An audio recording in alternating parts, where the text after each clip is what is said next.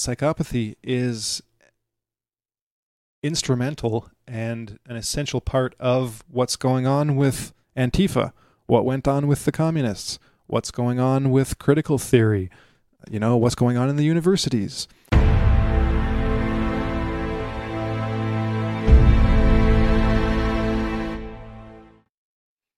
Hi, everyone. Welcome back. Today, we are going to be talking about some resources you can use to figure out and understand what's going on in the world so you can kind of make sense of the madness. It's something we've been trying to do these last few weeks um, of the new year. So I want to kind of bring up some of the books that we've been reading again, maybe offer some online sources you can go to, some people on Twitter, maybe some YouTube channels. Um, but with a focus on a few books, well, seven books to, pr- to be precise, that have come out in the last two years. So these books, um, I believe one, only one was published in 2018. The rest are from 2019 or 2020 or 2021. So maybe a bit over two years. We've talked about a few of them on the show before, but I thought it would be handy to have them all in a in one video. And as a reminder, maybe you either missed the video where we talked about a specific book or kind of forgot about it. And this can be a reminder that you might want to read this book. So, maybe to start out with, um, we'll take a quick look at the latest one. We haven't talked about this one yet. It just came out. It is Unmasked by Andy Ngo, inside Antifa's radical plan to destroy democracy. So I've been looking forward to this book for a while. There aren't uh, surprisingly, there aren't very many good books on Antifa out there. Of course, you can go on Amazon and get the what is it, the Antifa Handbook or whatever it's called, uh, that kind of manifesto and a few other kind of things. But there's really only this one as a kind of like journalistic account and uh, an academic one by a sociologist. Um, his name is, I think, Vysotsky let me just check his name. I've got that one too. I haven't read it yet, but um, maybe we'll talk about that one. Yeah, Vysotsky, Stanislav Vysotsky, and apparently he actually did a a bunch of interviews and even kind of like on the ground stuff, like talking to Antifa members and really to try to get a an insider sociological perspective on it. So Andy Ngo references this that book at least once in here, but like I said, we'll talk about that one if it if it's uh, if it's any good. But this one, one of the values of this book is to. It starts out just with kind of Andy Ngo's journalistic um, overview of the events of pretty much the last year. So the Black Lives Matter and Antifa riots and protests that went on, and his background, the the infamous event that kind of launched him into the wider public sphere, which was when Antifa attacked him in, I think it was 2018, and sent him to the hospital. Basically, a bunch of people beating him on the street, and no one was held account. No one was held accountable, which is a pretty common occurrence. Um, he details the just the amount of violence and property destruction, of course, and the the few murders involved, killings, and how little accountability there is for all these Antifa guys. Well, anyways, I just started reading this one. I haven't gotten all the way through it, but already it's uh, it's pretty eye opening. Even if you followed the events like I did and read most of the news stories, it's good to have them all in you know all in one kind of account. And then he gives a history of the movement itself. And one of the bits I'm looking forward to that I haven't gotten to yet is some kind of documents that were like documents from inside the organization that kind of reveal how they operate and what their plans are and that kind of thing.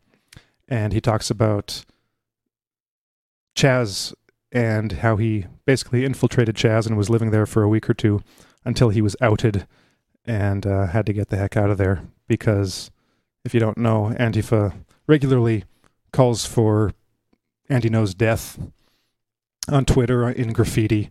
And once you realize what they're all about, you know, you, you kind of you can understand why you'd want to be careful because they are not very great people, to say the least. But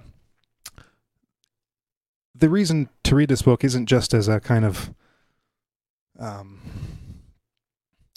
an inside look at uh, a group like Antifa and what they're doing, but there's an there's a, a wider significance to what's going on and why they exist and what it says about what's going on in the United States.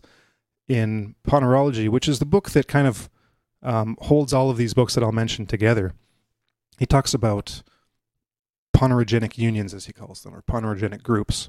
And these are groups that start for arguably a good reason. At the very least, they have um, they can start out with noble intentions, and over the course of years, that good intention and that original ideology, the values and the aims that they have, gets twisted and distorted over time. I know in the previous few weeks we've we've mentioned this, and I've said that even this even happens when the original ideology is kind of you know batshit crazy on its own. The same sort of thing happens, but with a group like Antifa, this is one of the kind of sick, uh, devious things about it is that you've that you the original ideology is anti-fascism. So who can be who can be against anti-fascism, right? And that's what they capitalize on. The fact that you can't be or the fact that no one wants to be a fascist because obviously fascism um, is something most people don't want to be, practically all people.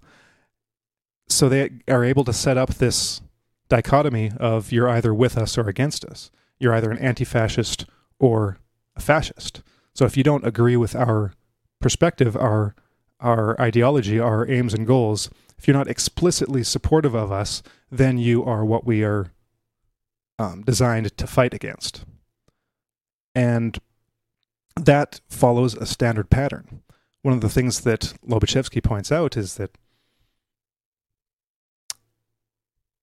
the well, he points out that when you have an ideology like this that has been perverted, that has been that has gone off the rails to some degree, the reason that has happened has been has been because of the growth within the ranks of people essentially with personality disorders.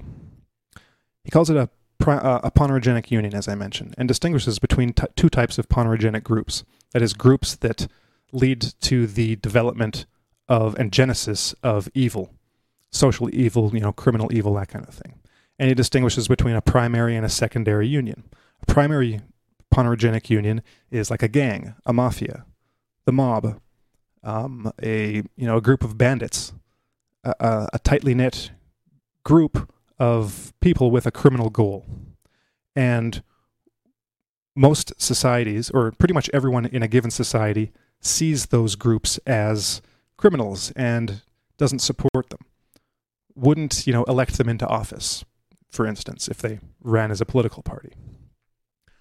But you also have these secondary unions. Secondary unions are the ones with social with social aims and goals and a uh, an ideology which people in general, or at least a, a, a large segment of the population, would and do support. So if you have an ideology like anti-fascism, um, naturally, people just seeing the seeing the name, hearing the the outer layer of propaganda, would say, okay, that's a good thing, and you can get pretty massive support if you're if you are essentially hiding behind a good cause. But as a group has more and more pathological individuals, people with personality disorders, then that's that's essentially what shifts the the inner dynamics of the group, so that that ideology then becomes a mask over a criminal enterprise. So it would be like it would be like the mob running on the Democratic ticket or something, or the Republican ticket and so they have the the power of not only tradition in that case, but of the the support uh, towards an ideology or group that has uh, support for them from a large percentage a large percentage of the population, which acts as cover essentially for something else that they want to do. So they might say here, it, well, it's, it's it's pretty. It resembles a typical politician in the sense that they have what they say to the public, you know, what they want to do and what, what then what they actually want to do. Um, but there's an even there's an even more sinister element to it because a, uh, a secondary Ponerogenic union, their goals are to achieve political power to radically change society, so that they can essentially do whatever they want. They can reorganize society to uh, to benefit them in their own interests, and how that happens historically, you can just look at well, fascism and communism in the 20th century to see how that actually plays out. When a group of uh, when a group like that takes political power, there is a radical restructuring of society, and as you know, as James Lindsay likes to put it, it humanity, society gets put through the meat grinder, through the blender. That's typically what happens. So when you look at a group like Antifa, and the amount of support, whether explicit or implicit or tacit, and the the cover that is run for them by mainstream politicians, and then you look at what they actually do and how they do it, they are essentially a a criminal mob that is hiding behind an ideology of anti-fascism and using that as a way to radically restructure society and if they had their wish, tear it down completely to replace it with their version of a uh, you know utopian vision. And I don't want to uh, jump into um, like I don't want to sidetrack this too much, but mm-hmm. it's it's an interesting facet of um, well wokeism in general, but but then specifically like the anti-fascist movement where it almost seems from the get go like a Ponerogenic union. Like it's it's like it's almost a primary in a sense, uh, or at least very close to. Um, by the time it's already like coming to the stage and, and doing all of these different things. Yeah, well, that and that could be like that's why I'm interested to read the, the history of it, the history of it because I don't know the the total history of it yet. But it started in Germany, I believe. You know, during um, in the 30s, I think it was as a reaction to as a communist reaction to the rise of the Nazi Party. So it was so it's had almost 100 years to evolve yeah. and it could even be that by the time that um, its American branch started, you know, mm-hmm. it, it, was already, you know, far gone. Yeah. Um, okay. Um, I know that uh, I mentioned I did have Vysotsky's book on Antifa. I did read the first few pages of it. And like any good uh, um, uh, well, sociologist. I don't know if he's a very smart person yet, but he he basically presents. He's trying to, pre- or he does present like the scientific academic view, right? So he says these are their goals. Their goals are anti-fascism, and so what they do, their their goal on the streets of America is to fight fascist elements, like on the far right and etc. So that's their, that's the, the, the, that's their explicit goal and their explicit ideology. What Vysotsky hasn't mentioned, but which you know Andy Ngo and any number of um, commentators on Antifa point out is that, well, what's the definition of fascism that they're using?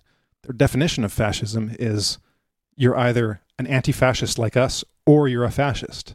There's no in between. So, so anyone who doesn't doesn't agree with them is a fascist, whether or not you're a fascist. Yeah, it's the same thing with uh, that's what's that's how all of these word games work, like uh, like misogynist, racist, there are real misogynists, real racists, and there's everyone in the middle that can be called that because they don't agree with a tiny radical fringe group who, well, they're not so fringe anymore, who have massaged the language in such a way that pr- practically everyone who isn't them can fall under that label.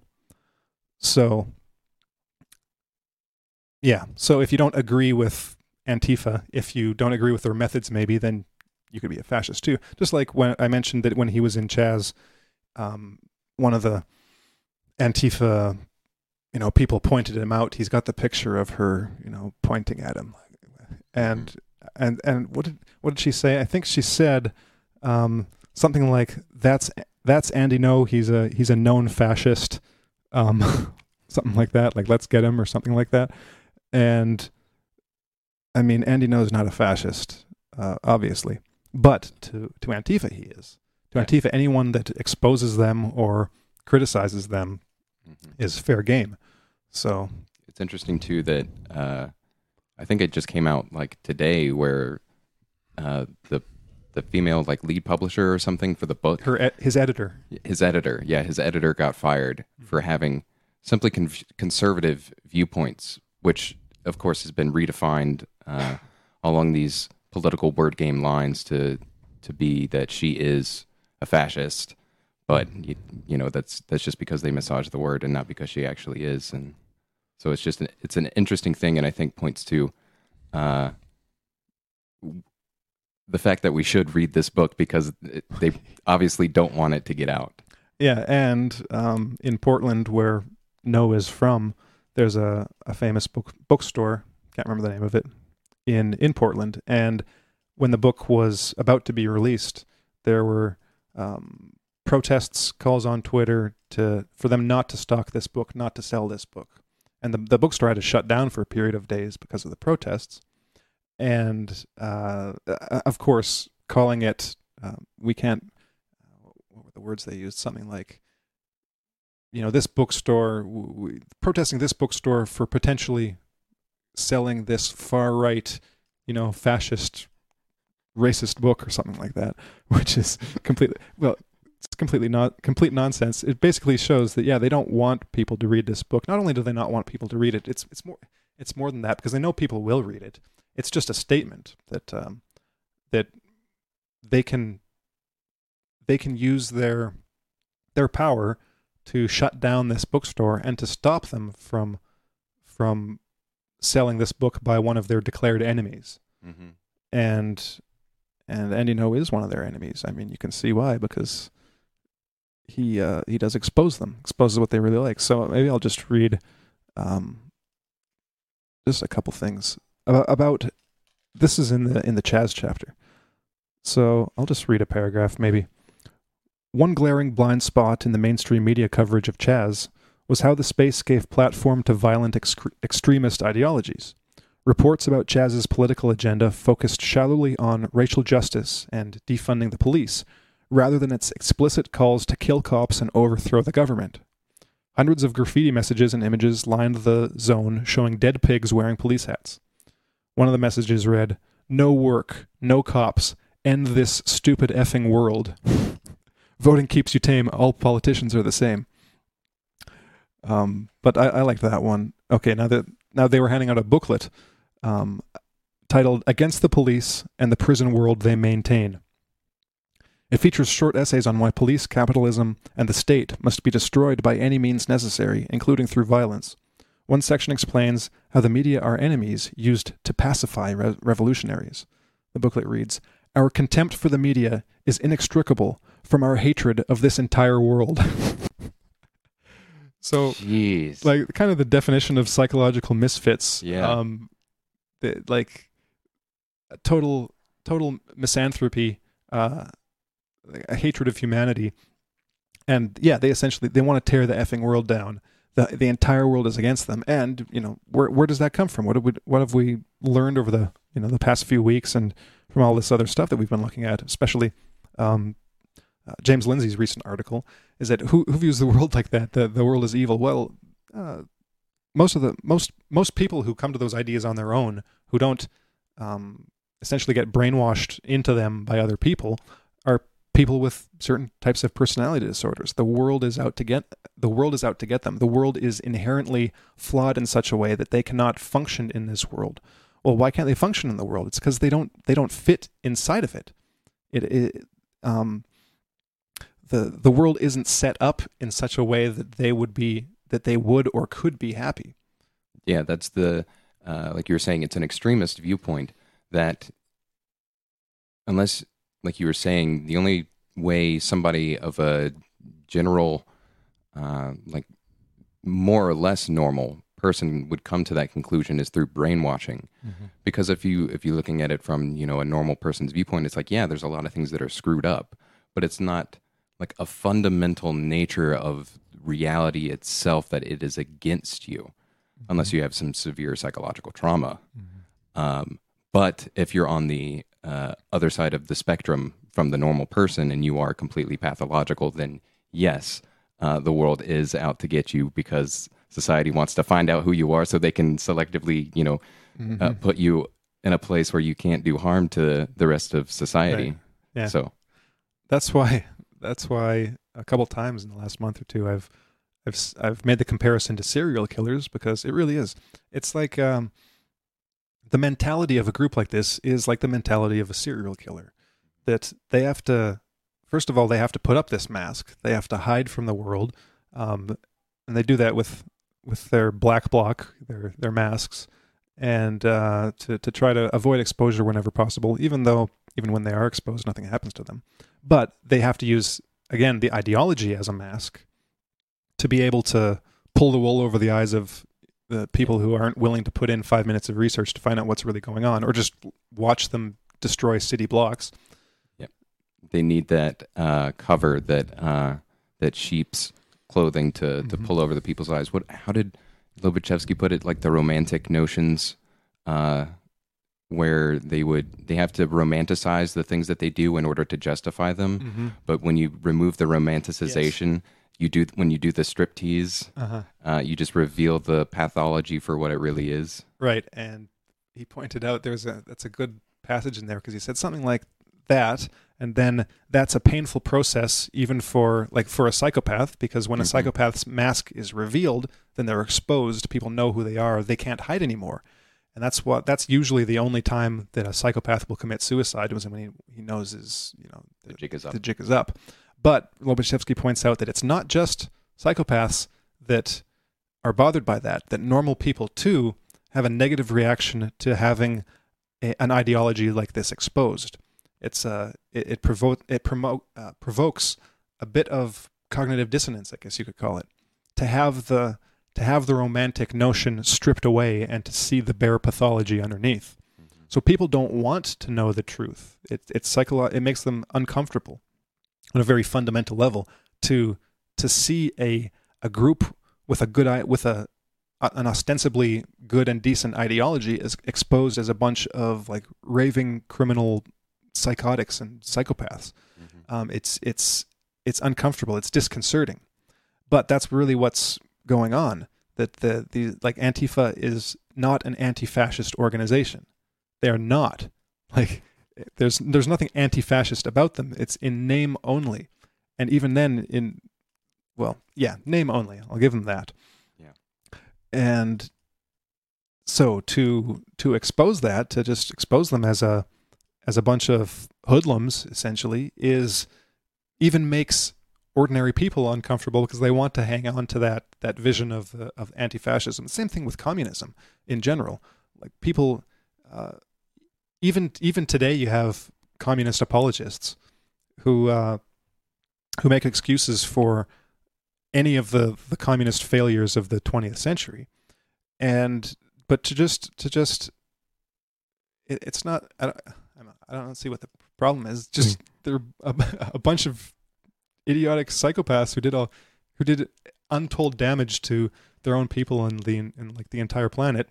Um, and yet the people that are so uncomfortable about this is just a pet peeve. The people who are so, so uncomfortable about exposing the the nature of the the people behind communism, put it that way, are totally willing to to point out the total the totally inhuman nature of like imperialist wars, for instance, of like the, the Western world and NATO and the United States killing hundreds of, hundreds of thousands of people. That's Mhm. that's evil. But when you have maybe it's the ideology thing because because as ideology like as much ideology as there as there is behind like the American government or the Western world, they don't have an ideology in the sense that that the communists did and do, in the sense that Antifa does. Mhm. So maybe it is that element that element of the ideology that that acts as that cover, so that people can will still even critics of you know Western imperialism who you'd think would be would would say, oh well, yeah, the, the communists were really evil too, even though I hate the, the Western world. But no, there's something something about communism that's just like, oh, I, I don't want to make fun of it or I don't want to criticize it because they just want a better world, right? They just want to make the world a better place. And that's, I think, kind of where maybe some of this comes from within the West, as far as like a, it's a it's an aspect of liberalism within the West where we give each other we give each other a lot of rights, right? You know, we give each other property rights and, and due process of law and all of these things. Basically, one of the fundamental ideas is that we assume the best in people. And so whenever you present an idea, one assumes that you're actually trying to do good. And I think that there is a lot of internalization of this idea. Um, and that could be why there is this uh, this re- this revulsion to taking that position that this isn't about making the world better. Period. Full stop. Get over it. Yeah, and I, I want to try to figure that out. Uh, figure that out in regards to a massive war. So if you look at the Iraq War, which was, um, because you could make an you could make an argument, and of course people have made arguments that war is good for various reasons. That war is making the, the world a better place, even though it's it's uh, it's hell while you're doing it. But I think maybe the reason that that doesn't apply in that situation is because war and its destruction are obviously not or, and can't be ex, uh, and can't be what's the word rationalized or made made an excuse or or an, an excuse for them can't be made by saying that it is the an unintended consequence that a whole bunch of people die. You know, when tens of thousands, hundreds of thousands of people die, you can't say, "Oh, well, you know, that really wasn't what we intended." when we invaded that country and got into a massive war with them. Um, so it's kind of blatantly evil, Mhm. like the level of mass destruction. But with an ideology, you can say, well, we were trying to make things better. We tried. We tried. It just didn't work out very well, and and millions of people ended up dying. Yeah. it's like, but we didn't mean for that to happen. So you know, Yeah. cut us some slack. And so you can have it from two sides too. You could have like the people within the party, let's say, who are like, you know, we really did try, but you know, those darn fascists, they they kept Yeah. screwing Yeah, the- stuff up. The counter revolutionaries. The counter revolutionaries, they just kept, you know, throwing kinks, you know, wrenches in the works, and and then from the other side of it, it's like, uh, you know, the apologists, I guess you could you could call them. Uh, would just you know make excuses like oh they you know they tried but you know he wasn't really as smart as he needed to be he he couldn't have foreseen this that or the other Mhm. uh, situation come down uh, the pipe or whatever Yeah, but really, they just had good good intentions. Yeah. And I guess anything is excusable if, If you you had have good, good, intentions. And it's hard to make the case for good. It's harder to make the case for good intentions when you invade another country and get into a massive war with them. Yeah. So uh, maybe that explains that. Um, well, okay, enough of that book. We'll get through a few of these um, in a quicker fashion because we've already spoken of them, but I just want to remind you of them. But first, this one I mentioned last week, I think. This is Arthur Koestler's Darkness at Noon. Now, this book, of course, did not just come out in the last few years. It was originally published in 1941, but this edition came out in 2019. This, um, well, for anyone that hasn't yet heard of this book, if you like 1984 Animal Farm, this should probably be on your bookshelf right next to them because it's also a classic, but um, less well known than Orwell. But the this is a new translation based on a new manuscript that was discovered in 2015 um, in Germany. So of the original German manuscript. So if you've already read it, then that's an excuse to to read it again and to, in its most pristine form, if not in German. Um, and if you haven't read it, then it's a good chance to check it out and read it for the first time. Um, if you don't know anything about it, it's basically a a very thinly veiled account of the show trials of the 1930s, um, where the a lot of the original communists, I guess you could call them the first wave of communists, were uh, eliminated by Stalin. And yeah, I'll just leave it there. It's a great book, so check that one out. So if you want an idea of how things were in the past in novel form, then uh, Mhm. check that one out. Um, move on. Of course. Okay, I'll get through the ones. Let's see. These are the ones we've already talked about. Yeah. So again, check out Cynical Theories by Helen Pluckrose and James Lindsay. Very worth it for understanding the ideology that's going on, um, the the background of the kind of the philosophy that has led to this book's this book focuses on the postmodern elements of the philosophy that have led to critical what you know critical race theory, social justice theory. Essentially, what you see whenever you turn on the TV or read the news or enter a university today Mm-hmm. or any corporate environment. So, if you want to understand the entire world, Yeah. then you can read this book. that was uh and i've only read you know part of it but uh i got kind of the same impression of postmodernism and critical theory uh that i got from you know what we were talking about earlier with uh antifa's you know statements and all that stuff and Mhm. it being like basically uh almost like a a primary ponerogenic union like at the onset um so i was wondering about that but now that we've talked about it a bit uh the ideas actually start with the enlightenment so it's actually had a long time to to actually uh, adapt and get uh, transformed and ponerized Yeah. uh, to get to uh, the what was it the 60s and Mm-hmm. uh, Derrida and Foucault and all them. Well, and even, um, I think even a lot of the original postmodernists, it's hard to say what they'd think if they were transported into the to the present or like ten years into the future. Um, I think that they would probably be horrified too. They just wouldn't realize they wouldn't. It wouldn't be immediately apparent to them that they were responsible for it. Yeah. because that's the way that cynical philosophies tend to work is that you get this um, you know a very smart philosopher who comes up with these great ideas that are great in his own head even if they make sense to very few other people that then um, have their effect on the world and they have that they have that effect because they are at odds with reality when you have a philosophy that is at odds with reality, it will clash with reality. And that clash usually takes the form of massive destruction and death and subjugation. So, so I wouldn't, I, I wouldn't even think that, uh, like, because a lot of these philosophers, they, they're, they're just academics writing, writing their tomes from their, you know, Mhm. university office desks.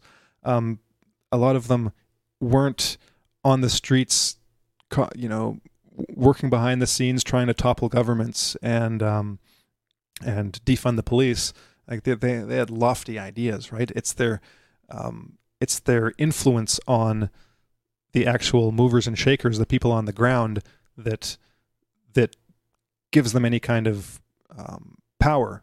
Like if they just read their books, wrote their books, and no one read them, nothing would happen. Like these guys are, I mean, they're just academics Mhm. but it was through um you know i don't have i don't have all the ID, all the details i wouldn't be able to give a comprehensive account of why it actually happened but through the through their influence on their own students and being widely read that influenced an entire culture and created something even wider because you could even see how you can see the you can see the good intentions behind even a lot of the postmodernists and a lot of the early um, like disciplines that have that led to the kind of caricatures that we see today in like women's studies and, and race studies and all these kinds of things. You can see the the the inspiration, the like the motivations behind them, which is why um, which explain why people can support them today is because they were founded in something that everyone can kind of get get behind, which is like don't treat women like animals, don't judge people based on the color of their skin, um, etc. And people should be treated equally in in yeah people should be treated equally essentially based uh, you know, or at least not be not be unequally treated based on something like race or gender or Yeah. whatever and in some sense, uh, rules are just arbitrary. So you know we can play with them. It's not uh, unsanctimonious to to question certain uh, rules and things. Uh, like one of the uh, presentations that I saw of uh, French postmodern uh, film and the effect that that had on the movie industry is pretty profound. Um, you know, because before the the French postmodern film era, things were very structured, very rigid. Um, you know, whenever somebody was traveling, you had to show them traveling, and you know the the French postmodernists were like, why? Like, wh- why can we not just assume that they'll get it? And so, you know, they did all of these playful things, playing with the rules, and and you know, broke down the structure in a, in a good way. And so, it did have some some useful utility there. Um, but then, you know, the uh, the other side of that coin is when you just question everything to ad infinitum, then you're just kind of like, you know, this is a it's like a two second clip of a of an apple just sitting on a table and it's supposed to be profound and it's just an apple. Yeah. Well, it's kind of like dissonance in music. That's kind of the way I see postmodernism. It's it's uh, it's the the, the devil's tritone, the de- devil's interval, uh, or, or just uh, very atonal aspects of music. Which, if you know anything about music, music needs a little atonality, a little dissonance in order to make it work. That's how you get the a coda, like the resolution to a song. Um, but there's uh, like there's a degree to it, right? So of course the postmodern music um, to totally destructure or de uh, what's the word deconstruct totally deconstruct the entire structure of like Western music. Then you get stuff that most people don't consider to be listenable because it's so atonal and so dissonant. Um, and that would be like kind of the equivalent of an apple, but maybe a cubist apple um, that's like you know refracted through something, so it's just a blob on the screen and you can't tell what it is, and then you show that for for 30 hours, you know, Yeah. or something. Yeah. So th- there's there, there's kind of a spectrum of the the the application of postmodernism to to something, but like you said, there there are there's some good to do it. There's some good that comes from it, where you can be playful with it and experiment and find new ways of doing th- doing things, so that you don't need to show you know people traveling from place to place all the time. You you know people will get it. So that's kind of one of the ways that I I see postmodern philosophy is that while it's wrong in so many ways, like every, I, everyone I think will agree that there that postmodernists can make valid criticisms a lot of the time. Yeah. So so yeah, I don't see the, the the original postmodernists as like these evil sons of bitches that uh, that um like I would a lot of other people, but but they were wrong about very important things, and the influence of their ideas has led to things that are much worse. And uh, some of the primary things they were wrong about is that they were, they, they, like they, they're just they're complete anti-realism, that there's no possibility of objectivity, um, or that it's, or they they have this weaselly way of, of getting around that. Like, uh, really, their philosophy says there's no, if you if you take their philosophy and take it to its logical conclusion, it is totally relativistic and there's no objective truth. But they'll say, "Oh, that's not what I'm saying. I'm just saying that any any whenever you any, anyone who makes a truth claim, who claims that something is true, that Mhm. there there are that the the that that ha- that can't be interrogated without looking at the context that goes into their their their truth claim and all of the all of the the socialization and and mm-hmm. you know all of the extraneous ideas and the oppression and the, and the power that goes into that statement. So well okay so is it true or not? You know that's what most people are concerned about. Well is it true or not? Okay yeah there might be some power dynamics involved. We can look at those but is it true or not? That's the primary thing that most people are involved in. It's like can i eat this Yeah. can, can i eat this will it will it sustain me for the next day so i don't die Is it raining outside? Right. Is it raining outside? So, but the, but the, you know, you can just imagine the, the, these postmodernists. Is it raining outside? Well, I have, have to question the, the, the power dynamics behind your, your statement. Your assumptions. Yes, you're. Uh, uh, so it, there, it's it's really a lot. A lot of it is really just language games. But now you see, even though even if they would claim that oh we're not really anti-realists, we don't really believe that two plus two equals five, or that it's not raining outside when it clearly is. Um, now you can see the the result of that kind of relativism and that kind of anti-realism in the world, where, well, just yeah, Yeah, Look just, around. just look around. um, so, yeah, is that enough on cynical theories? Maybe. Well, the- we can come back- oh yeah. I- well, go ahead. I just wanted to say I mentioned that this focuses on the postmodern elements. Um, what they cut out of the book because it would have been too long is the actual critical theory guys, like Marcuse and and then like Gramsci before them and Horkheimer and Adorno and all that. So if you want to learn a bit of that, then you can just go to New Discourses and like you know listen to some of James James Lindsay's podcasts and uh, and follow him on Twitter because that's where he's talking about a lot of that stuff that wasn't in the book. Uh, so I guess what I was trying to get at earlier then was that that um, distinction, or not even a distinction. It's not like there's the playfulness of the postmodernism, uh, postmodern ideas and everything, but it's it's it's when they started to get into the the the fundamental assumptions of there being an objective reality Mm-hmm. and questioning it without questioning it. That's when I'm starting to get like, okay, something's not right here. Yeah, they're they're totally detached from reality, like in a certain sense. You know, I think that's, and mo- a lot of them motivated by some kind of like. Are they just trying to be cool? that's the way I see it. It's that they're trying to be smart. They they they they, they see themselves as having these great ideas, Mm-hmm. which when it comes down to it aren't really that great and but they they write in such a way that they appear to be very smart because they they are like massive intellects but they're so massively intellectual that a their work doesn't make sense to most people and well b it makes pretty much makes sense only to them because whenever their critics try to understand it then they can always point out how their critics misunderstand them because it's misun- it's not understandable.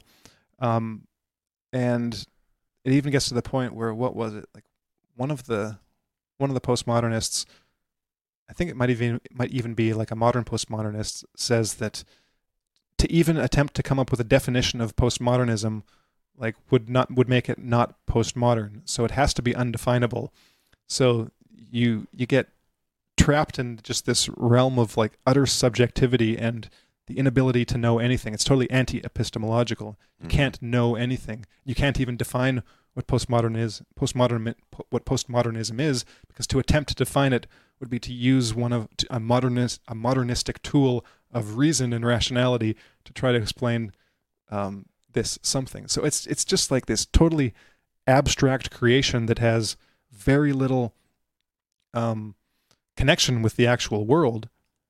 But when you when you like s- strip away all of that like over the top complexity and intellectualism like i said you can find some some decent stuff some things that actually make sense but it's just Mhm. so bogged down with this arcane like baroque reasoning and language that you know well why bother even reading it is where i'm kind of where i'm Yeah. at it's like, They were they came up with some interesting ideas and some good criticisms and then got self-important or let their self-importance get the better of them and then they just kept devolving down further and getting more entrenched in it and Yeah. then here we are.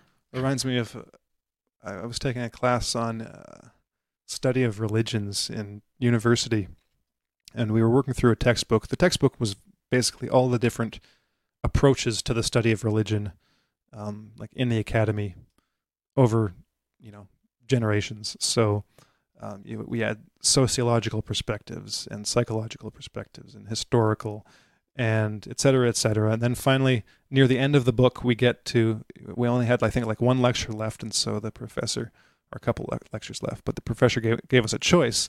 Okay, do you guys want to do the postmodernism chapter or the feminism chapter? And we're all, and so the majority of us chose, oh, we want to do the postmodern one. And he's, he's like, okay. So, you know, he gives his lecture the next class and he's like, so I'm, so I bet you wanted to. You, I bet now you would have liked to have done the feminist one, and we all agreed because the feminist one actually made a lot more sense than the postmodernist one. Like the postmodernist one is just totally off the wall. It's totally ridiculous, but that's what the kids like these days, I guess, or that's what they liked in the '60s and the '70s and the '80s and '90s, and now Foucault is like the most cited scholar ever, which is quite funny. But anyways, that's cynical theories. Next one, live not by lies. We interviewed Rod Dreher on the show, so um, I'll include a link to that because there we pretty much say everything that needs to be said about this one. Recommended. Now, we haven't really talked about this one on the show, I don't think. But I was looking through it and just looking looking through my notes for it the other day. Um, so I wanted to mention it. Coddling of the American Mind. We've mentioned Jonathan Haidt before. Wrote this with Greg Lukianoff. How good intentions, there it is again, and bad ideas are setting up a generation for failure. So this is primarily inspired by and and about the situation in universities these days. What's going on in the universities? Um, because there's a lot of crazy, crazy stuff that's been going on for the past ten years or so, which has roots going back even further, and you can you know trace it back to the postmodernists and the critical theorists and all that fun stuff. But this is just uh, there's so much in this book about what's going on. What's great about it is it's kind of presented in the um, in the context of cognitive behavioral therapy. So, which is one of the most effective forms of therapy out there for people deal- dealing with actual like emotional and emotional problems and issues. And kind of the the nutshell view of it is that what's going on in the universities, the way that and not just the universities but in the wider culture is it's almost like anti psychotherapy. All of the principles that work for how to deal with stress or phobias or um, aggression, negative emotions, all the things that actually work to get rid of those, the the universities and social justice theory and practice do the opposite. It actually makes things worse. So it's not a matter of uh, a matter of, in the case of dealing with a fear of exposing yourself to that fear to overcome it and to to to um what's the word? Like get you well get used to it. Inoculate.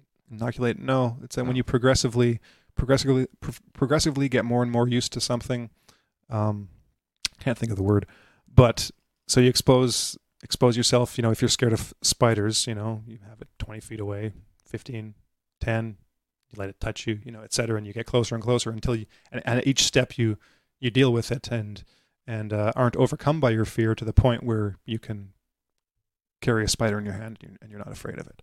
But in our culture, it's no, put it even further away. Let's all let's all get together and scream and make it go further away. And that screaming, that screeching makes makes it uh, makes you even more even more afraid, more intolerant, and have even more negative emotions, which is probably not the safest and best thing to do. So, if you haven't read this book, highly recommend it. I, I like Jonathan Haidt's book, previous book, Righteous Mind, too. But I'll just give an idea of some of the ideas in here. Um, part one deals with three bad ideas, three untruths, as they call them. The untruth of fragility, that what what doesn't kill you makes you weaker, the untruth of emotional reasoning, always trust your feelings, the untruth of us versus them, that life is a battle between good people and evil people.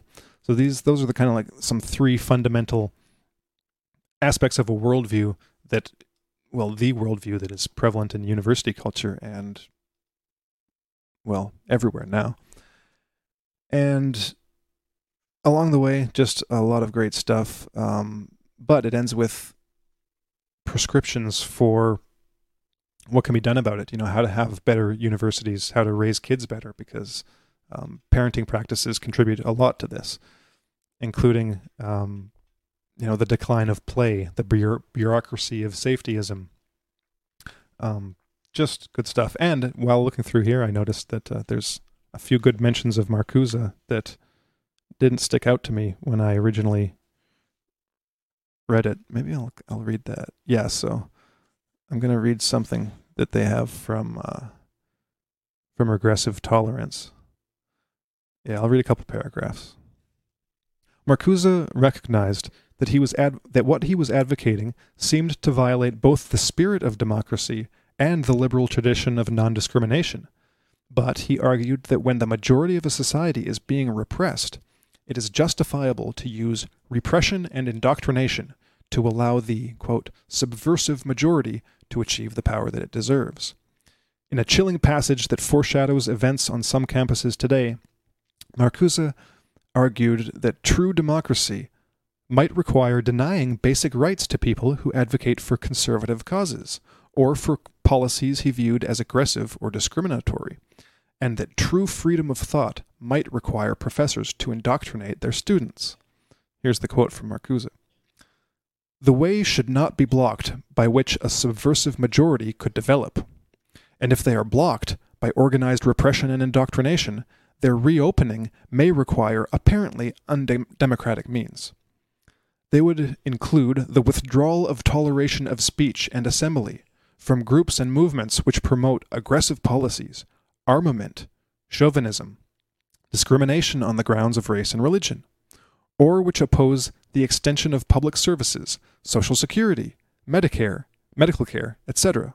Moreover, the restoration of freedom of thought may necessitate new and rigid restrictions on teachings and practices in the educational institutions, which, by their very methods and concepts, serve to enclose the mind within the established universe of discourse and behavior. And I don't think they include the quote here, but in that same essay, Marcuse essentially says that, like explicitly, that the implication of all of this is that we have to be totally tolerant of everything on the left and totally repressive of everything on the right. So the the logical um, conclusion, the logical implication of that is that anything on the left which includes violent should be tolerated, which includes violence should be tolerated. Anything on the right, even if it isn't violent or extremist, cannot be tolerated because it will inevitably lead to violence and, and bad stuff. So he sets up because the because the right inevitably leads to totalitarianism and, and fascism and all these things. That means that the left should be totalitarian and fascism to make sure that totalitarian and fascism never come about. That's essentially the logic of Marcuse. Which is just very comical. Um, but there was something in there that he oh shoot what was it um more crazy stuff that Marcuse said is that possible is, is, it possible i don't know but it is uh yeah so it's a like i don't know how you can well he said it nevertheless but uh the idea of needing this repressive organ to stamp out certain speech in order to protect free speech undermines free speech. So it can't really be called protection of free speech because you're whittling it away. Mm-hmm. Uh, and that's another one of those like aspects that's you know spread into the wider culture of shutting things down that you don't like. Uh, and you could say you know you have good intentions for it because you know you you want to shut down the the white supremacists because you don't want more white supremacists. But that's not actually the way that you get people not only to not become white supremacists, but also to also to convert away from white supremacism. Mm-hmm. So, I mean, we've talked about the the example of what was his name, the the black jazz player. Uh, was he a bassist? I think. Piano player. Piano player. Uh, oh, I forget his name. Yeah, I can't remember his name either. But again, where he went to, uh, you know, white Klansmen meetings and sat there and befriended these people, and just by simply as a black man giving them and showing them respect and talking to them uh, and uh, engaging with them as if they're human beings, he was able to convert some of the heads of the of the Klan away from you know white supremacism. So obviously the way forward is to give them a voice, to to let them air their grievances, to let them share their opinions, and then, you know, let other people understand where they're coming from and what they have to say so that way they can critique it themselves, realize how ridiculous it is, and, you know, move on. As opposed to, you know, further putting it uh, into the dark corners where then it gets its own justification because it's like see we're being repressed that means we're obviously right and so then you know they attract more people and then they become more of a problem so they're actually creating the problems that they say that they're trying to solve by creating their problems mm-hmm. Mm-hmm. Yeah. Okay. All right. All right. Just two more. Just two more books. this one. Okay. We haven't actually talked about this book on the show before. Snakes in Suits Understanding and Surviving the Psychopaths in Your Office by Paul Babiak and Robert Hare. This book also came out several years ago, but this is the new revised edition, just came out in 2019. Um, this is about corporate psychopaths. So it was one of the first books to talk about non-criminal psychopaths. Cleckley, you know, the original, the original Cleckley, uh, the uh, greatest of all time, the, OG. the OG. He talked about psychiatric, primarily psychiatric psychopaths, so people encountered in uh, psychiatric institutions. And, and Hare, in his first book, Hare, of course, is the guy that developed the standard test for psychopathy, the psychopathy checklist. Um, his first book in the mid 90s, 99, um, focused on forensic populations, so criminal psychopaths, psychopaths that were in prison, essentially. And this book, so this book was the first one to be focused primarily on psychopaths in a non non forensic uh, population, so in the corporate workplace. So just for that, you know, reason alone, it's worth reading because psychopaths are not just serial killers or uh, you know violent criminals. That there there are psychopaths on Wall Street and in corporations, and um, and this book is a good uh, good introduction just to that con just to that concept, and it's kind of been updated with a whole bunch of the the latest research and and stuff to come out since this was originally published in 2006. So also worth reading. Um, is there anything else I wanted to say about this?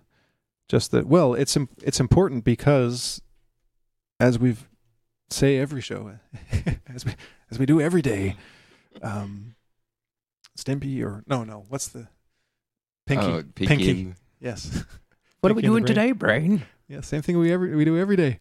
We are pointing out that psychopaths are really important, and especially to all these things that we're talking about that psychopathy is instrumental and an essential part of what's going on with Antifa, what went on with the communists, what's going on with critical theory, you know, what's going on in the universities, um, and why you know Rod Dreher had to write a book like "Live Not by Lies." Is that is you know why was such a thing necessary in Eastern Europe? Why why were things so bad that people needed to have um, you know these groups where they could actually talk about in this case religion and and have a like a, a sense of solidarity with with someone within within society in Eastern Europe because of th- this is the the influence and the the kind of the the reach of psychopathy and what it does to people not only what it does to people but what it, what it can do to an entire country or wider than an entire country an entire empire is it has profound psychological effects on the people around them. Um, so, and th- this is this, this is true on all scales, whether it's interpersonally, one on one, if you have an encounter with a psychopath, whether in the workplace or not. That's why you know this book is is is, is essential to to because if you haven't had that experience, to see what it's like, to see what goes on, to see what it is in uh, a modern you know corporate example. Of course, it can happen in a in a relationship, a romantic relationship, or a family member, or any other you know any other interpersonal relationship but that dynamic and the effect on the like the the traumatic effect the, the stress effect on the the person involved translates and scales to uh, a macro social level to it can scale to and can and does scale to an entire society in certain circumstances. So that's why you should read uh, snakes in suits and did you have anything to say on that one, Adam? Uh, no. No. Okay. Then the last one. This is kind of the, the odd one out in this in these books, but because it was published a couple years ago, and I really like it. I'll mention it. So, in order to understand what has been going on on the geopolitical level, and uh, yeah, so geopolitical, the wars we've been involved in that are still ongoing, the conflicts in the world, and the let's say the last four years of mm, accusations. let's put it that way. Ukraine over the edge, Russia, the West, and the New Cold War by Gordon M. Hahn. Back on our old show, we interviewed uh, Gordon about some of his previous books. Um, he's written two books on um, basically Islamist philosophy in Russia, in Chechnya and Dagestan. And so his first, his first book on that subject was um, on terrorism in Russia, and the second book was on the the Caucasus Emirate Mujahideen. So this was the basically the group of jihadists in in Russia that developed over the years after the kind of during but mostly after the the Chechen War in the late 90s and eventually declared themselves uh, well de- declared a, an, the, the, Caucasus Emirate you know basically the an, an Islamic state in uh, in Chechnya and or Dagestan or one or the other and declared uh, loyalty to al-Baghdadi and joined ISIS and went down into Syria and Iraq so his book was on them and and their organization and how how that all played out and how they eventually went to, to Syria. But this book is these are Russia experts. So this book is all about um, primarily the the history of the conflict in Ukraine, everything leading up to the conflict in Ukraine, um, the revolution coup in 2014, all the circumstances surrounding that, and it's so I'd say if you don't really know what, or you, or if you think you know what was going on in in Ukraine and what's been going on with Russia for the past five years or longer, six, se- seven, seven years, well, longer than that, then read this book because it's got all the background and Hahn knows what he's talking about. And there's also, so this has got like, it's not just current events; it's got history, um, kind of like the entire history of uh, in summary form of Ukraine and what's the and Ukraine relations with Russia, um, relations between the the West and Russia, explaining. Um, well, just explaining everything that's going on, and one of the advantages, the way that it does does relate to um, previous books that we've been talking about, is there's one section in here describing the um, describing the the neo-Nazi ideology in Ukraine. Groups like Right Sector, um, Pravy Sector, and their history and what they're up to and all that kind of stuff. And so in a, in a short chapter, it's kind of like um, similar kind of look as Ngo gives to Antifa in the first book we mentioned. So when and it's it's great it's great to read as a kind of contrast when you so when you see talk about the the far right in the United States, which oftentimes just means anyone uh, anyone to the right of Karl Marx, um, then and you compare individuals who are called far right, like Andy Ngo, Jordan Peterson, you know, mm-hmm. anyone like that, and compare them to what an actual far right group looks like, what they actually think, what they actually do. Um, and of course, there are some guys, there are some people like that in the states, of course, you know, but just not very many.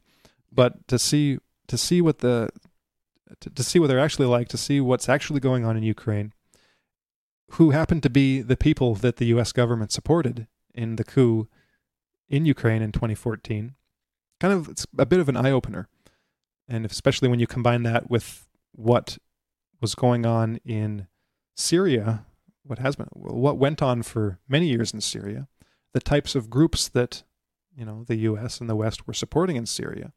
What is it about uh, you know the U.S. you know military and intelligence supporting far right and Islamist groups in foreign countries to overthrow the governments there? It, you know, it's kind of it's it's an it's interesting development that they keep like yeah. you said they just keep supporting all of these like primary ponerogenic unions. It's very strange, and they take over you know wide swaths of areas and and uh, infiltrate governments and you know wreck nations.